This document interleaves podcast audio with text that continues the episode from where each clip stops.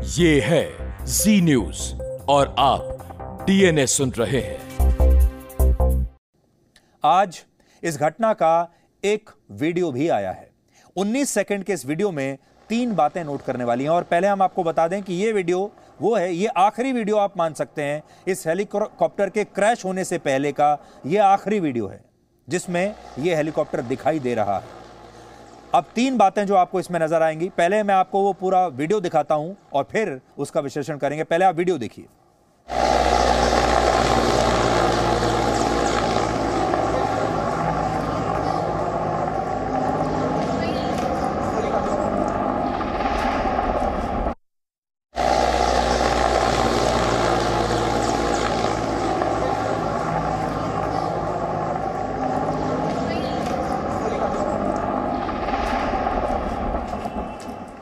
என்னாச்சு விழுந்து விழு- உடைஞ்சிச்சா ஆமாம் அதுக்கு டேமேஜ் ஆயிடுச்சா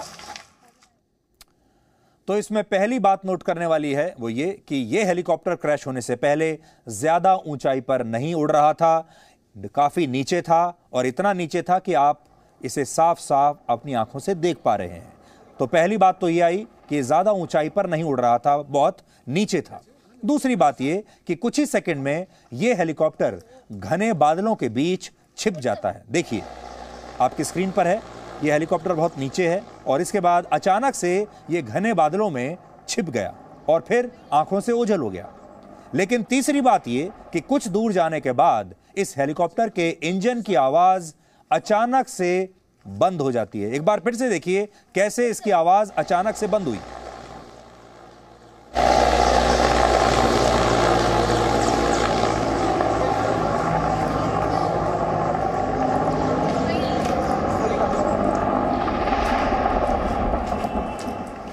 என்னாச்சு விழுந்து விழு- உடைஞ்சிச்சா ஆமாம் அதுக்கு டேமேஜ் ஆயிடுச்சா எடுத்த வீ-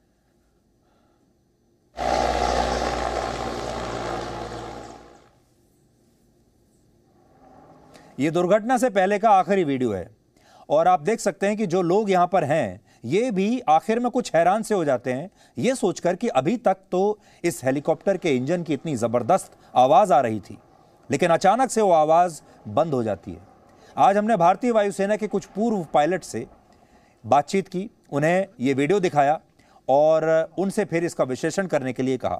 ये वो पायलट्स हैं जो इसी हेलीकॉप्टर को, यानी मी 17 को उड़ा चुके हैं, जिन्हें इस इस हेलीकॉप्टर पर काम करने का एक लंबा तजुर्बा है, इसे उड़ाने का लंबा तजुर्बा है। और इस दौरान हमें पता चला कि ये हेलीकॉप्टर शायद लो ड्रिफ्टिंग क्लाउड्स की वजह से नीचे आया था। वो क्या होता है अब आपको बताते हैं। अक्सर जब मौसम खराब होता है या बारिश होती है और उसकी वजह से घने बादल होते हैं तो हेलीकॉप्टर्स की एरियल विजिबिलिटी बहुत कम हो जाती है। इसे आप ऐसे समझिए कि हेलीकॉप्टर उड़ा रहे पायलट को कुछ भी दिखना बंद हो जाता है बादलों की वजह से। ऐसी परिस्थितियों में पायलट हेलीकॉप्टर को बादलों के नीचे लाने की कोशिश करता है। और इस वीडियो को देखकर भी ऐसा ही लग रहा है कि पायलट शायद हेलीकॉप्टर को बादलों से नीचे की तरफ़ लाने की कोशिश कर रहा था। ताकि विजिबिलिटी बेहतर हो जाए। उसे एक बार फिर से सब दिखने लगे।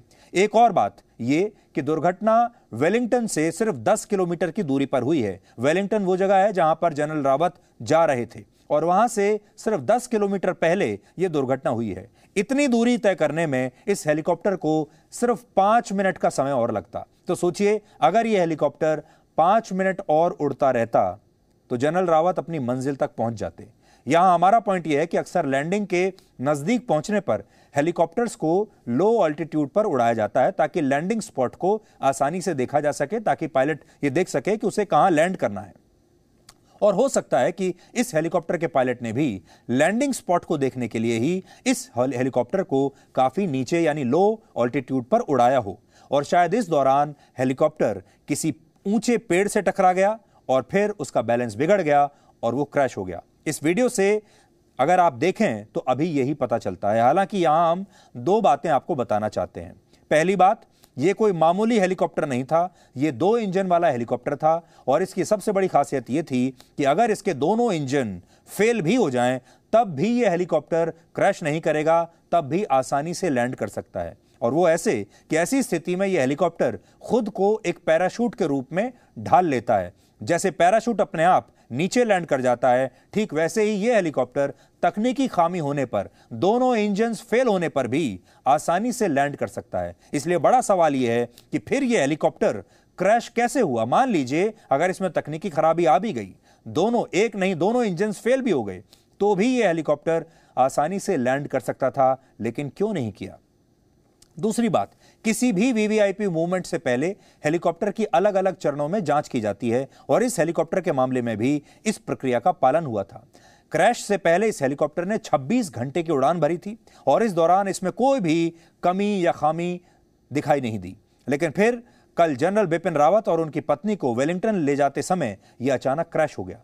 इसलिए यहाँ निष्कर्ष यही निकलता है कि या तो पायलट से कोई गलती हुई है, उसके, उसमें, उससे कोई चूक हुई है या इसके पीछे कोई षड्यंत्र भी हो सकता है। यह कहना अभी थोड़ी जल्दबाजी होगा, लेकिन आज इसके बारे में सोचना बहुत ज़रूरी है, और कल भी हमने आप ये बात कही थी कि ये बातें सवाल तो ज़रूर उठाती हैं कि हम अपने देश के सबसे बड़े जनरल को हम 50 किलोमीटर की यात्रा सुरक्षित रूप से नहीं करवा पाए। जनरल रावत कोई मामूली व्यक्ति नहीं थे, वो देश की तीनों सेनाओं के सूत्रधार थे। कश्मीर घाटी में आतंकवादियों के खिलाफ ऑपरेशन ऑल आउट उन्होंने चलाया था और वो पाकिस्तान की खुफिया एजेंसी, आईएसआई और चीन के खिलाफ खुलकर बोलते थे।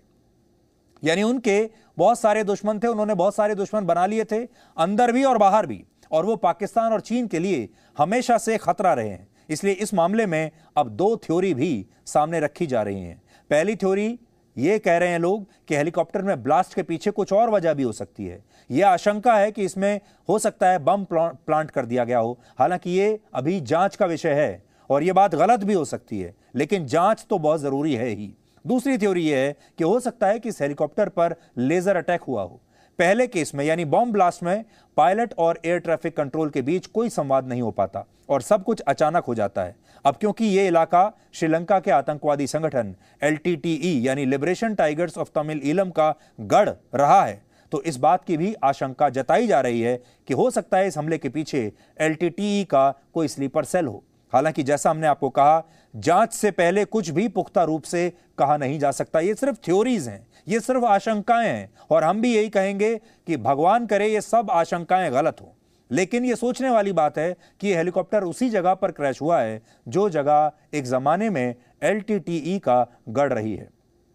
दूसरे केस में, यानी लेजर अटैक की स्थिति में, अगर किसी हेलीकॉप्टर पर high beam laser light flash की जाए और इसकी वजह से पायलट को दिखना बंद हो जाए तो ऐसी स्थिति में भी हेलीकॉप्टर कई बार क्रैश हो सकता है। दुनिया में इस तरह के कई हमले पहले भी हो चुके हैं। अब आपको उस ब्लैक बॉक्स के बारे में बताते हैं जो यह बता सकता है कि दुर्घटना के समय आखिर क्या हुआ होगा। क्योंकि हमने आपको बताया यह षड्यंत्र भी हो सकता है यह कोई तकनीकी खराबी भी हो सकती है हेलीकॉप्टर की और यह भी हो सकता है कि पायलट ने कोई गलती की हो।